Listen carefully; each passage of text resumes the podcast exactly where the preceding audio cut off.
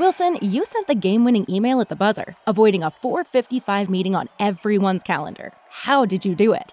I got a huge assist from Grammarly, an AI writing partner that helped me make my point. And it works everywhere I write. Summarizing a doc only took one click. When everyone uses Grammarly, everything just makes sense. Go to grammarly.com slash podcast to download it for free. That's grammarly.com slash podcast. Easier said, done. Everybody in your crew identifies as either Big Mac Burger, McNuggets, or McCrispy Sandwich, but you're the filet fish Sandwich all day. That crispy fish, that savory tartar sauce, that melty cheese, that pillowy bun. Yeah, you get it every time. And if you love the filet of fish, right now you can catch two of the classics you love for just $6. Limited time only. Price and participation may vary. Cannot be combined with any other offer. Single item at regular price. Ba da ba ba ba. And he swings,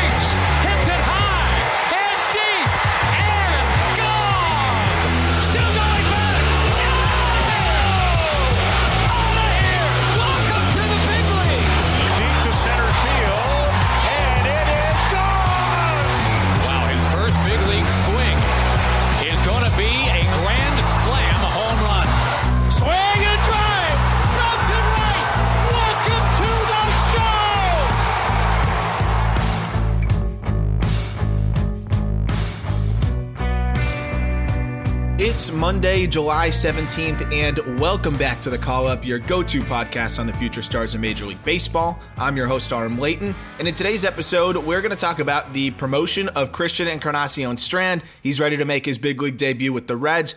Endy Rodriguez gets the call up as well. He is going to make his debut and probably take over the catching role in Pittsburgh. Really excited about that because guess what?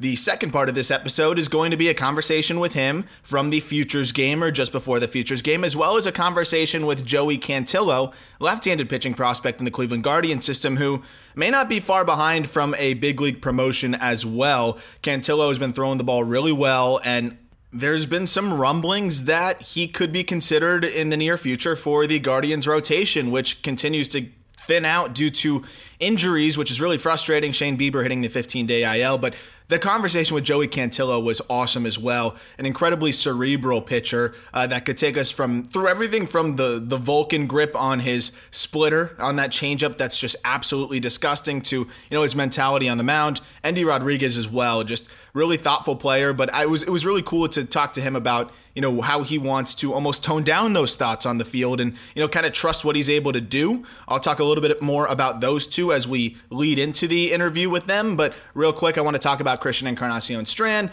and, and what his promotion could mean for the Cincinnati Reds. So this is an interesting spot because Encarnacion Strand, from an offensive perspective, is just about you know been ready for a little bit here. I think what you see is what you're going to get, and, I'll break that down in a second as well. But on the surface, this guy in AAA this year in 67 games is hitting 331, 405, 637. That's good for a 153 WRC plus, 20 home runs, a more than palatable 22% strikeout rate, which I'm going to elaborate on a little bit because it's impressive given how high his chase rates are, and a 10% walk rate, which is also impressive given the elevated chase rates. But Encarnacion Strand, since he was acquired from Minnesota in that Tyler Mahle deal, of course, came over with Spencer Steer as well. And you know, even even if Mahle was throwing well and wasn't on the shelf now with Tommy John, it, it's interesting. I think the Twins felt like they were parting with a lower ceiling player in Spencer Steer. You know, if you give up a, a big league regular in a deal like this, you're not losing sleep over it. And I think they felt like Steers are going to be a role player, and, and they, they, won't lose sleep over over moving him. And, and, I think he's kind of exceeded expectations a little bit. And then on the flip side, when they parted with Christian Encarnacion Strand in that deal as well, I think they felt like they were they were parting with a high risk player that doesn't truly have a defensive position. So another one where it's like, okay, there's you know some risk to the hit tool. We'll see how how much the hit tool can allow him to tap into power, and then on top of that, you know he's he's going to have to really hit because you're probably playing him at first or DH, and you know they've tried him at third a little bit, and maybe he can get by there. But that was probably conjecture, but that was probably the, the thought there for the Twins. Unfortunately, Tyler Mahle has not been able to throw for them, and that's kind of out of your control.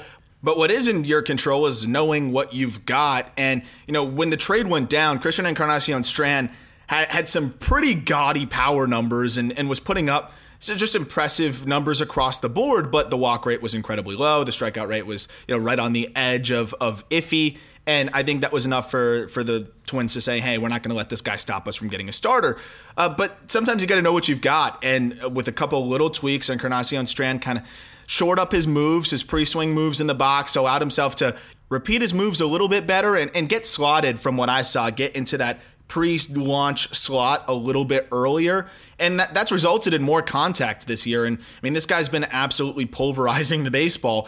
The chase rates have always been elevated as, as i alluded to. And, and if you look at the chase rates through the first 30 games versus you know the, the latter 36 it's changed. It's been a lot better. And i think that's something that the reds were looking for. And you got to feel encouraged that you're promoting christian encarnacion strand in a, in a spurt here where you know he has definitely been much more patient. You look at the sample size of the first 30 games of course he was mashing baseballs 341 376 697 with a 27% k rate and 4% walk rate those are numbers that are fantastic in terms of the slash line, but when you're walking 4% of the time, striking out 27%, and you're that aggressive, it, odds are you're going to get to the big leagues and you're not going to get away with as much. That strikeout rate starts to inflate a little bit over 30. You might walk slightly less, and all of a sudden, you better be hitting the ball out basically every single time you hit it. So that was probably a little bit too much of a risky under the hood profile there. And that's why it's taken a little bit longer for CES to get promoted.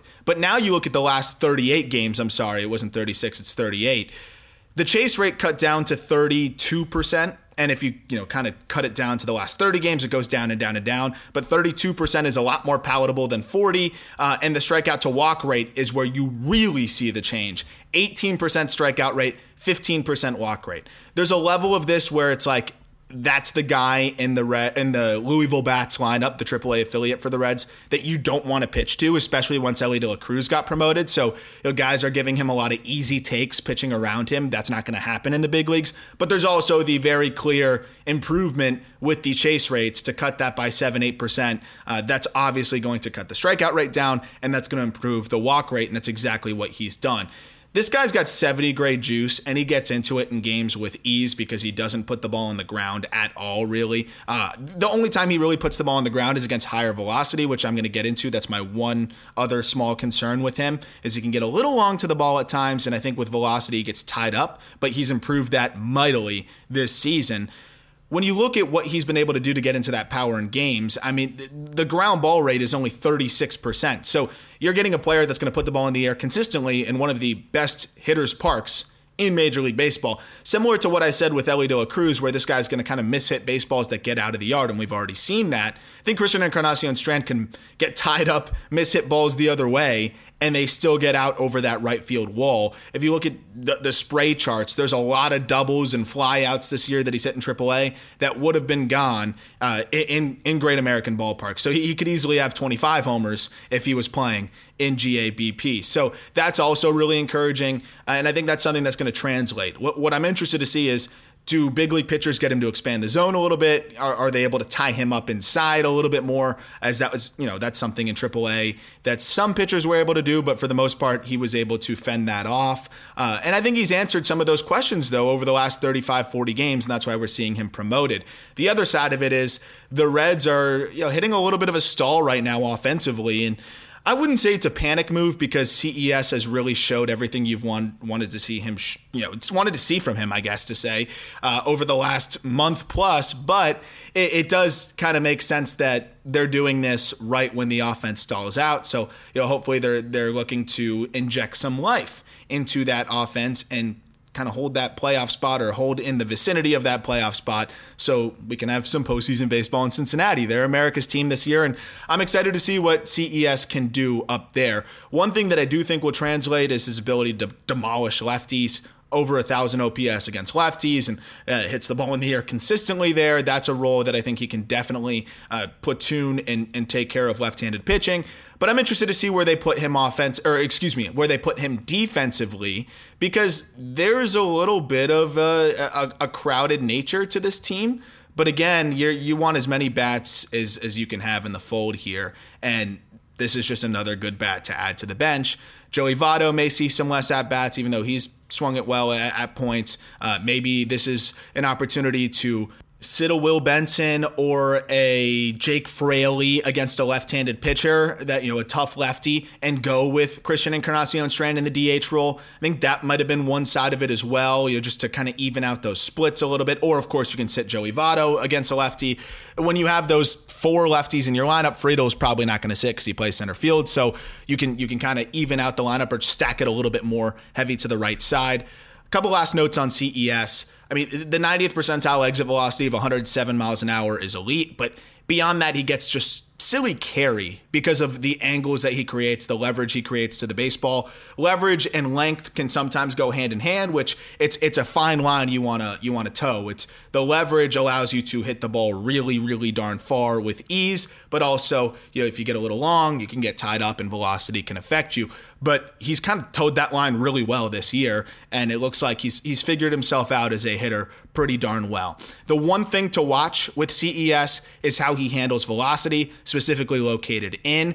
I've been really impressed with his ability to just hit better against 93 plus this year, uh, 93 plus mile per hour pitches this year. Because last year it was it was a problem for him. This year against 93 plus, he's hitting 305, but the power numbers take a big dip, 786 OPS. And what I've noticed is the higher the velocity that comes in, a little bit higher ground ball rates. Uh, his ground ball rate against 93 plus is, is 57%. It's a relatively small sample size. We're talking about, you know, 66 batted balls here.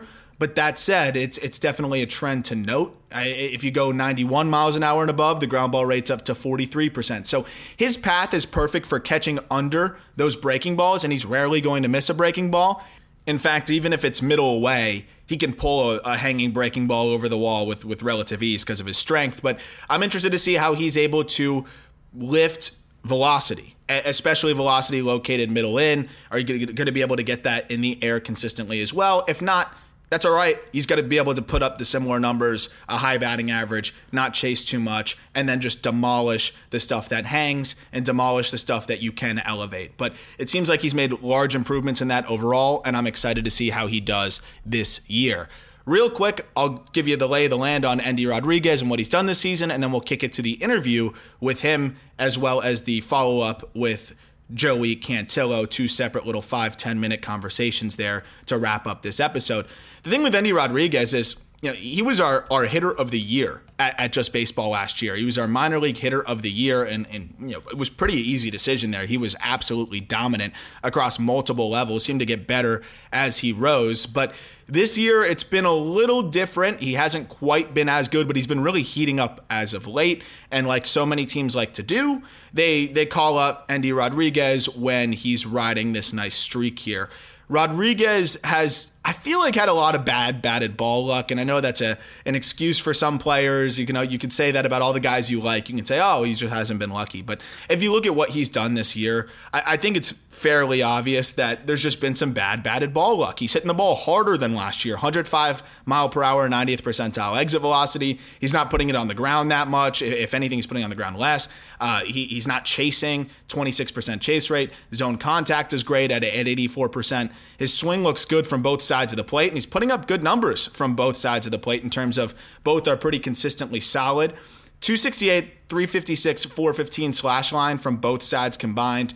That's a 771 OPS, but he doesn't have one side that's killing him. Both are you know, pretty consistently solid there. Of course, we've come to expect more from Endy Rodriguez after what he did last year, which was essentially go nuclear. And I think there's some moving parts to this. I think one is the ball maybe not flying as much as it did in some of the other areas that he played in. And and that's going to just come with the territory. Like i think the power played up a little bit more than it will at the big league level last year but i think it's playing down more than it will at the big league level this year. And Endy, as you'll hear in the conversation we had, and, and, everything that I've heard about Endy Rodriguez is the makeup is off the charts. Pitchers love to work with him. The defense has just continued to get better and better and better. He's athletic back there. His receiving has gotten pretty darn good, and he can control the running game good, you know, well enough. I think offensively, the big thing to watch for him is is how he handles those changeups. That's been the one area uh, from both sides of the plate, but of course that's going to affect you more as a lefty. Is just identifying, which is it's the hardest pitch to identify, but also staying in the zone long enough to where you're able to hit it. Uh, against changeups this year, 590 OPS, but he has improved in that regard as the year has kind of just progressed. And he's improved basically against all secondaries as the year has progressed and has done a good job of just demolishing fastballs over the last 38, 40 games. Something to watch though is just his ability to stay back on secondaries and and still get off that same A swing. And I think he'll get used to it. I think there's going to be some growing pains here for Endy. I mean, there's just a lot that a switch hitting catcher has to get acclimated to at the big league level. You got to worry about your swing from both sides and, and handling left handed changeups that are fantastic and handling right handed hard sliders and sweepers. And then you got to handle big league pitching and learn how to you know call a game properly and block and control the running game and it's all faster. And there's going to be a lot to learn here. And I think it's fair to temper your expectations not because I don't think Endy Rodriguez is going to be a superb baseball player for a long time. I do. But for a player like him it's going to take some some time. I think the way the Pirates looked at it is at this point uh, an Endy Rodriguez with growing pains is better than what they've got behind the dish. And it's just that simple. And also, you might as well get him rolling now. The, the Pirates are looking at next year to potentially make a little bit of a push. They've shown that you know they're, they're a decent team this year with with pieces that are going to continue to get better. Why not let Endy Rodriguez get his seasoning through the rest of this year, and then he can start next year ready to really put it all together he may prove me wrong. He, he may hit the ground running. And I think there's going to be spurts where you see what he can be. But at the end of the day, this is one of the hardest jobs in the world. Uh, and when it comes in the sports world, I should say, being a switch hitting catcher and getting promoted up to the big leagues for a team that's, you know, trying to hang around still. And he just turned 23 years old. This guy's going to be a really good catcher for a really long time. And I'm glad that the Pirates are starting his clock now, starting his, his seasoning now. And I think he's going to learn a lot in these you know 50 60 games that he'll be able to play uh, the rest of this season he's a guy that's still going to be way up there in our top 100 update coming out in the next week or so and uh, even with the struggles it wouldn't change anything for me um, and, and who knows maybe maybe he'll put up some really exciting numbers real quick on joey cantillo he was awesome in the futures game. I mean, this guy is just a really talented arm. The only issue for him has been availability. And we talk about that a little bit. He also talks about how he hasn't pitched to his standards, which, you know, clearly his standards are quite high. And th- this is what the Guardians just seem to find is these hardworking, smart, cerebral pitchers who take advantage of the information that's given to them. And that's exactly what Joey Cantillo is. Uh, it, it, before he got promoted to AAA, he had 24 innings in double, where he pitched to a 1.85 ERA, struck out 13 batters per nine. The walk rates have been slightly elevated. I'd, say more than slightly. It's it's more than five walks per nine, but that's something that he feels confident that he can continue to improve. We also talk about that in our conversation. And the stuff is just so darn good. The fastball is high carry, it's a plus pitch that we saw in a short spurt in the futures game get up to 97, 98. He's going to sit more 93 to 95, grab a six or seven in starts, uh, which is more than enough velocity given how much carry he puts or he has on that fastball from his release point. Then the changeup tunneling off of that is just disgusting. And there's a reason why nobody can hit the changeup. Buck 69 against the changeup this year. Opponents are hitting with a 45% K rate.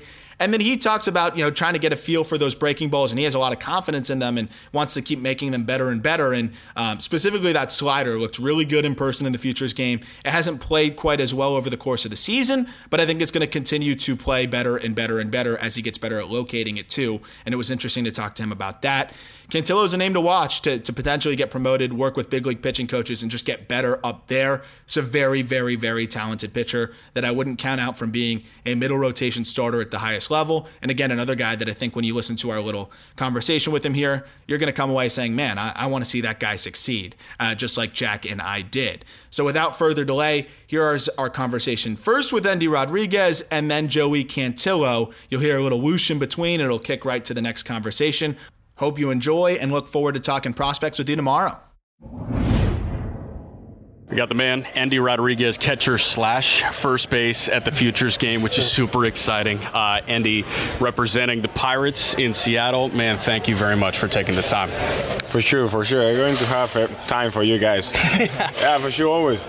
You're the man. Hey, so eh, I I've been watching you all year long. I've gotten the opportunity to watch you, and, and it's so fun watching you play because, you know, it's kind of a unique cut at catcher. I think a lot of people have been used to the big guys with a lot of power, but you know, you've got juice. Don't get me wrong. You, you're pumping out 105s, 106s. I see you do it, but you know, w- what's so fun about you is it seems like you are so smooth, right? And, and you've got the bat to ball here, and you are just an overall really good athlete as a catcher. How important is being an athlete to you as a catcher? It's really important because I think be athlete is is something help about about injuries, about versatility for for the line now. I be I can be in the line now every day, like I can play somewhere in the field. So I think really really important for me because like like you say, I can hit.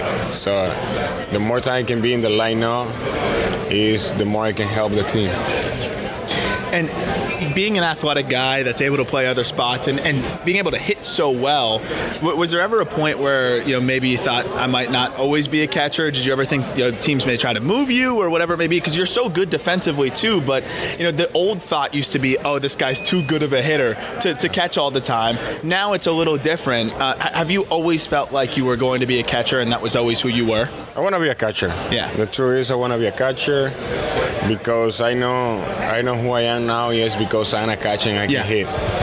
And if they try to put me in another position, okay, I'm going to take. But if they let me choose my position, I want to be a catcher because I know I can help being a catcher and try to be a better hitter every day.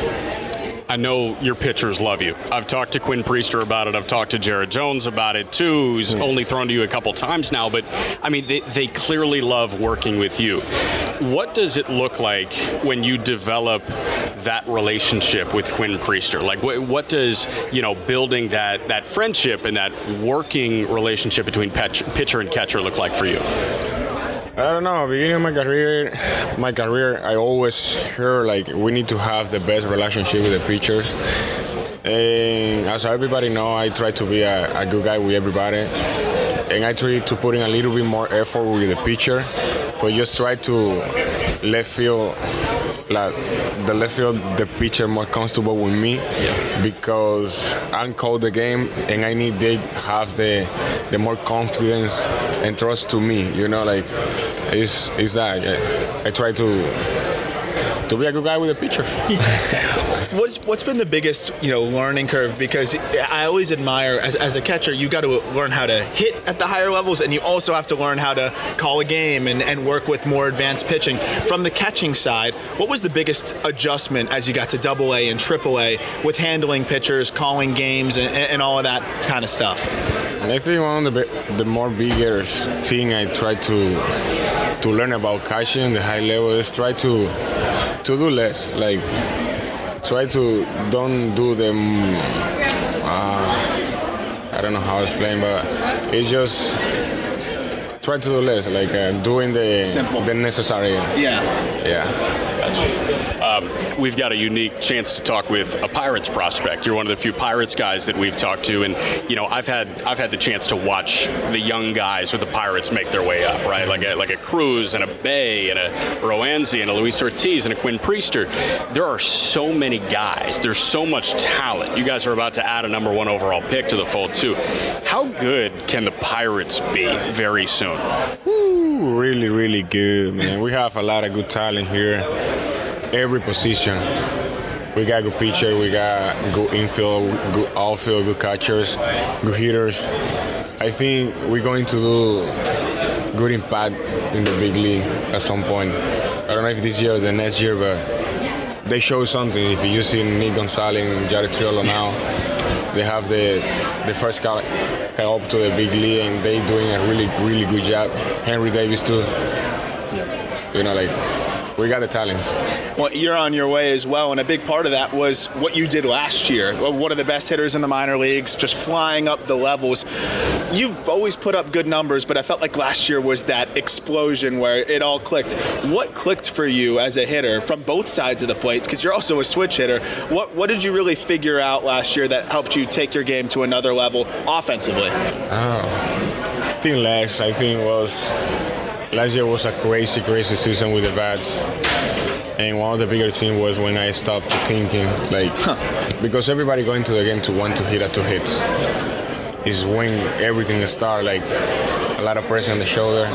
I think when, as a hitter, when you stop to think you need to hit or you need to do something in the game, is when you can be better. Because for me, is when I go into the cages, I try to work and think what I need to th- to do but when I go to the game, it's just let's play. You gotta trust it. Yeah, let process, uh, trust the process.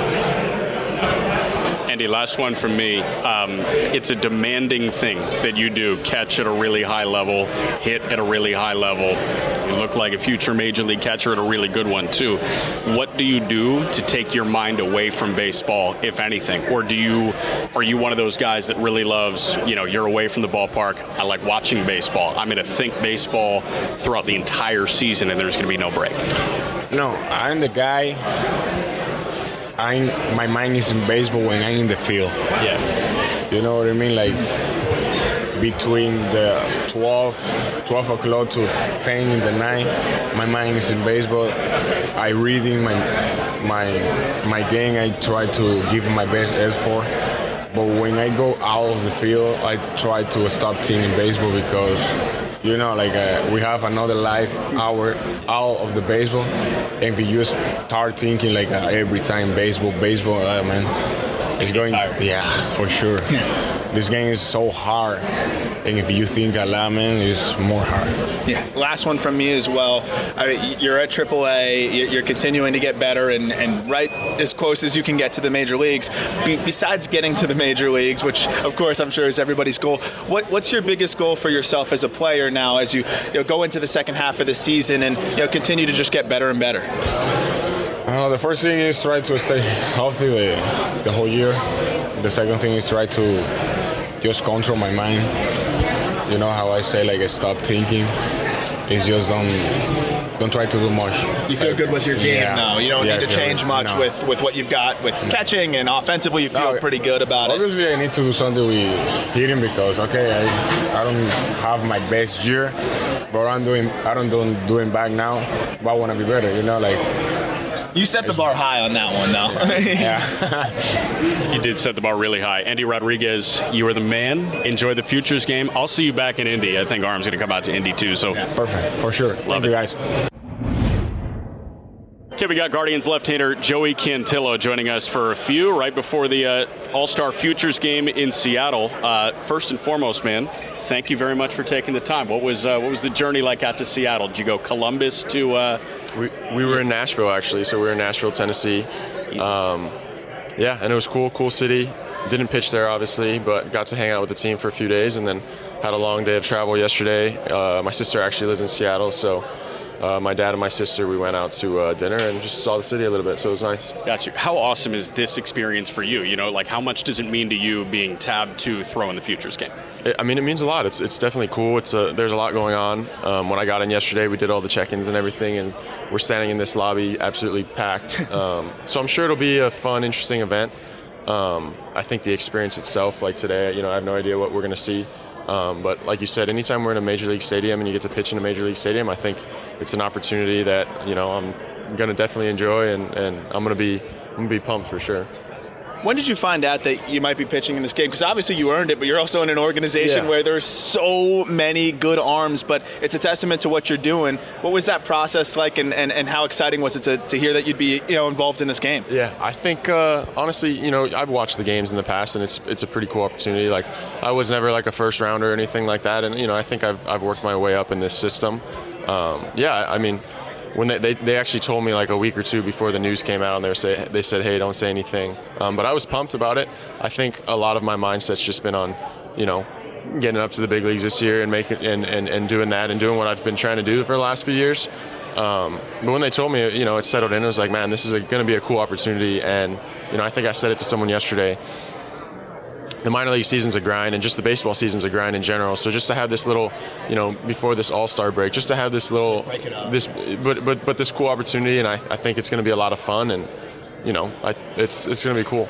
It's almost like a reward of sorts, Yeah. right? It's like, hey, Yeah. you've thrown well so Yeah. far. Time to, you know, just take a moment and, and enjoy it, man. So, what's worked so far for you? Obviously, you've made the climb from double to triple so far. We were just talking before you got here. Like, it's, you know, you've been somewhat unavailable, unfortunately, because of injuries over the last couple of years. What's it like being fully healthy and, and all systems go here? Yeah, I think that's the biggest thing this year is staying healthy. Like that's something I've very, very much has been a, a, thought, a, a focus for me. Is like I'm doing everything in my power to, to stay on the field and recover and do those kind of things. And you know, at the end of the day, sometimes injuries are out of your control. Um, but I'm someone who I want to I want to work my butt off and, and do everything I can to make sure that I didn't have any regrets or anything didn't leave any uh, stone unturned or whatever the saying is. Um, so taking care of the uh, the body and, and those kind of things. And then as far as like this this season, I think I've thrown the ball okay. To be honest, I don't think. I've, I don't think I've thrown the ball to my best of my ability. I think, especially coming up to AAA, I've walked more guys than I've wanted to, and that's been a thing where it really is me versus me out there on the mound sometimes. And I think it's good to see the results be, you know, steady at what they're at. Because, you know, my stuff is good. I got really good stuff. I'm confident in my abilities. Um, but I think just taking that next step to being the type of pitcher I want to be in the big leagues, you know, getting ahead of guys, really attacking the strike zone. You know, when you're limiting base runners, you're going to put yourself in a better position, especially with good stuff. Um, and when you're facing the best hitters in the world, you know, you don't want to make it easier on them. Um, so I think, uh, you know, honestly, I think I've thrown the ball solidly, but there's there's a lot of levels to this game, and I think you know I can I can definitely, you know, throw the ball in the zone more and, and get ahead of guys, and I think that's going to lead to better and better results. You talk about that stuff, and you- you've had a few starts this year where you can really see it. It- The, the changeup is Yeah. that calling card. I feel like because when that's on, there's really nothing anybody Yeah. can do about it. Uh, what have you, have you felt like? There's been a maybe like a, a uptick in the stuff this year, or is it really just about the availability and, and just being out there more frequently? Because the numbers have always been fantastic, Yeah. but it just seems like some of the spurts this year, it's just been pure domination when you're around the zone. Yeah, I think um, I think you know last year was kind of the first year in my career where I was starting to throw a little harder. You know, touching 95, touch a 96. Um, and then this year, you know, I've, I think I've been up to 98, which is good. You know, my average fastball's up a, a, a tick or two. You know, that's going to help at the end of the day. Um, I think my, you know, I got a good riding fastball and all those kind of things. And you know, like, like you said with the changeup, I think the changeup's been one of my better pitches for a long time. Um, so you know, it's just throwing all those pitches confidently with conviction. You know, I really think I got, you know, I got, I know I got great stuff. Um, so yeah, I mean, when you're throwing hard, it gives you all the confidence in the world to say, hey, like, go ahead and hit it. You know, and then you know, hitting's hard, right? So the, the best do it three out of ten times. Um, so yeah, I mean, fastball changeup, the slider, the slider's kind of been a work in progress a little bit this year. Um, I was throwing like more of a cutter last year that was a little harder, and we've gotten a little more cut back on the on the slider, which is what I wanted to do. Um, and then the curveball is a big pitch for me because just the ability to land it in the strike zone. It's kind of a bigger pitch, 75 to 78. Um, and I think when I'm at my best, you're going to see a lot of those curveballs just landing in the middle of the zone. I, I want to get back to the breaking balls in a moment here, but you mentioned the uptick in, in fastball velocity, and obviously that comes from work. That comes from hard work and strength. But what does that work look like? Is it lower half? Is it core? What, what are you What It's are you def- focused It's on? definitely work. So I'm glad you said that. Um, I think I, I wasn't someone that you know just was throwing 95, 96 in high school, and I haven't you know, you know God's God's blessed everybody with different abilities, and you know. I think it's it's one of those things that I have had to work for, and you know, using my frame and build, like everyone says. Uh, I think getting into this organization, into Cleveland, they've taught me a little more body awareness and just how to use my body, um, and just the mechanics that go into an elite thrower or an elite efficient throwing uh, mechanics. Um, so I think just like you said, a lot of work in the weight room, but then a lot of work on the baseball mound, just doing some uh, mechanical work, some some like belt work where you're getting pulled down the mound in different different ways. Just kind of teaching your body how to move and, and patterning out that motion. Um, so it's it's it's been fun. Just and, I, and I'm a learner. I think you know someone that was never really throwing hard. It's like, hey Joey, like the more velo you're going to get, the, the better spots you're going to put yourself in as far as a start and over the course of your career. As we know, you know, the harder you throw, the better it is. You mentioned being a learner. Well, you're you're in the perfect organization Yeah. to do that. I, how how helpful has it been being a guy that has the work ethic, you know, has the ability to kind of soak in information, to be in an organization that is, I think everybody in baseball knows how good the Guardians are at developing pitching. How helpful has it been for you being in an organization that can give you so much knowledge? Yeah, it, it's been huge. Like I think I've always been that type of player, and like I think that's just who I am as a person. Like why not be that type of player? Like I want to be the best player I can be. Um, and like I said, there's levels to this game, and I you know I want to be I want to be the best I can be. Um, and yeah, I think the time when I when I got traded, you know, people were saying, "Hey, Cleveland's the best, you know, pitching player development." I was like, "Okay, we'll see about that." Um, and you know, over the course of the years, just you know, building relationships with their pitching coordinators and those pitching coaches, and just the people in the organization that had you know high praises, and you kind of got to see how they work and and the verbiage in which they use. Um, because I think with a lot of organizations, you have you have data and analytics, everything's going on right now, and I and I can't speak for you know the other 28 teams because I've only played for two. Um, but they, you know, here they've done a good job with just applying that knowledge and. And someone like me, like you said, I, you know, I was, I'm just gonna, I'm gonna listen and ask a lot of questions, um, because you know the data's out there for all of us, you know, especially with the internet and with the people around. So the more information you can, you can, you can take in and, and process, I guess, in that sort of sense, is only going to benefit you. So Good invention, the internet. Um, Yeah. Couple of couple of quick things for you here. Um, breaking balls, real quick. How much do you focus on like pitch design? I guess in season was that an off season thing, turning your cutter into a slider? And then I do have to ask you. We don't have a baseball, but I want to see the changeup grip. Yeah, I think uh, you know it's definitely not something you want to be doing in season. It's something you want to have taken care of by by the end of spring training, so you can focus on just execution in, in the season. I think my cutter last year last year was it was good. It was profiling like a slider, and it got a little a little more cuttery and a little more verty in spring training. So we, we kind of said, hey, Kay, let's make sure we're getting the depth back. And I think uh, Brad Goldberg my was the was my Double A pitching coach this season. Um, and he helped me a lot with the slider, just getting getting the feel back of getting on the side of the ball a little bit more, and that's that's helped it be in a good spot. And I like where it's at. I think I'm going to keep adding velocity to that pitch, um, so it can profile really like a plus plus slider. Um, and then the changeup, you know, my high school coach taught me this Vulcan split changeup where I kind of literally a Vulcan and I just pronate it like like a circle change. And I, I, I, I tell people I threw it I threw one warm up changeup every inning of my high school career and it went straight into the dirt and I didn't I didn't throw it any time else.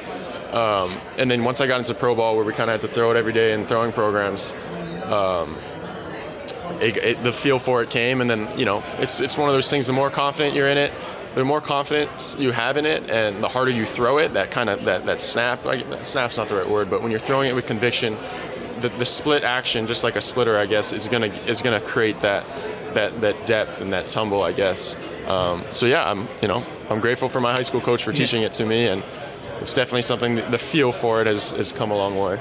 So you talked about kind of being in the zone, and this will be one of the last ones for me. Being in the zone a bit more, and I think one of those ways is the feel for the changeup. But what are some other focuses for you to, to have that feel and, and be around the zone a little bit more? Is it a mechanical thing? Is it you know a, a little bit of, of where you're releasing it, and, and what's the focus to kind of be around the zone a bit more? I think it's a combination of things, to be honest. I think you know everything starts up here with your mind and, and what, what you're thinking about and and what your thought processes are on the pitch as far as where you're trying to start it. Um, so I think focal points are big with, with everything. You know, different pitchers will say different things, but I think focal points are big, especially with the changeup. And I think when I'm at my best, I'm trying to make everything just look like a fastball to a certain spot. So you know, the changeups, if it looks like a fastball here, it's going to bro- go that way. Um, same thing with the curveball and the sliders, starting at different spots to get to a location. Um, and then different feels, like I mean, you know, changeup you want to feel it out in front, and then the slider, you know, for me is you throw it like a fastball. Curveball is a karate chop. So different feels that I think different guys have. Um, but you need to know what's best for you. Um, and you need to know what what works best, what you feel the most. I guess when things are going right. So I think that's something I've always, you know, I'm always constantly trying to, you know, hammer in and learn and and uh, and reinforce. I guess. Joey Cantillo, you have a pretty busy lobby to knife through Yeah. on your way to the bus, Yeah. but uh, best of luck today, man, Thank and uh, thanks for stopping by. Appreciate it. Thank you. Hope you came away as excited about Endy Rodriguez and Joey Cantillo as we are here at Just Baseball and the Call Up. And also, one more special shout out Trey Cabbage, the legend over in the Los Angeles Angels system. He got called up. If you've been listening to this podcast, you know how much we love Trey Cabbage. Uh, one of my favorite, just power hitting just monsters in, in the minor leagues. He's just always been a fun story for me as you know, kind of an unsung draftee. Had a really, really nice start to the season last year in Double A, just hitting moon tanks. Uh, obviously, whiffs a little bit, doesn't have a defensive position, very overlooked awesome name, and hit a ball 121 miles per hour last year. So I was I started just paying attention to this guy. Like this just is my favorite guy to watch. I don't know what it's going to look like at the big league level, but I want to see it, and we're seeing it. And actually, he's off to a really nice start with the Angels, who could use any of the help they can get. One other wrinkle in it is I was actually watching the game. He was playing in Double A at this point against the Pensacola Blue Wahoos, and uh, there was a throw up the line. He was playing first. Jerar Encarnacion, a big dude in the Marlins system, like 250, 260 pounds, runs into him full steam and really ugly fracture, like compound fracture of his arm. That took out Trey Cabbage's entire remainder of the season.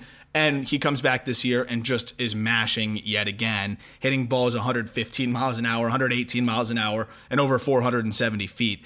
And this guy's just fun to watch. Uh, you can't really teach the, the 80 grade power that he's got. We'll see if he hits enough, but awesome name, fun story, fun player. Hopefully he can uh, you know kind of hang around over there with the Angels. But pumped for Trey Cabbage. That'll do it for today's episode. I look forward to talking prospects with you tomorrow.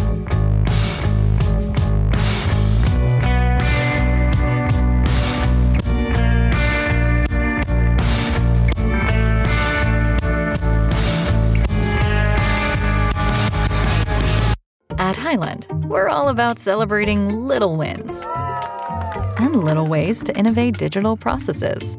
There's no customer pain point too small for us to help with. Maybe that's why more than half of the Fortune 100 looks to Hyland to connect their content and data, improve processes, and turn little efficiencies into big wins for their customers and clients. Hyland, intelligent content solutions for innovators everywhere at hyland.com. Wilson, you sent the game winning email at the buzzer, avoiding a 455 meeting on everyone's calendar. How did you do it? I got a huge assist from Grammarly, an AI writing partner that helped me make my point. 96% of Grammarly users say that it helps them craft more impactful writing. Would you agree? Grammarly helped adjust my tone to navigate tough work conversations. And it works everywhere I write, so I can quickly communicate effectively your teammate used Grammarly to summarize an important document, making a three pointer. How did he do it? It only took one click. When everyone uses Grammarly, everything just makes sense. You made an incredible slam dunk to end the game. The meeting was canceled, and your team will go home champions. Go to grammarly.com slash podcast to download it for free. That's grammarly.com slash podcast. Easier said, done.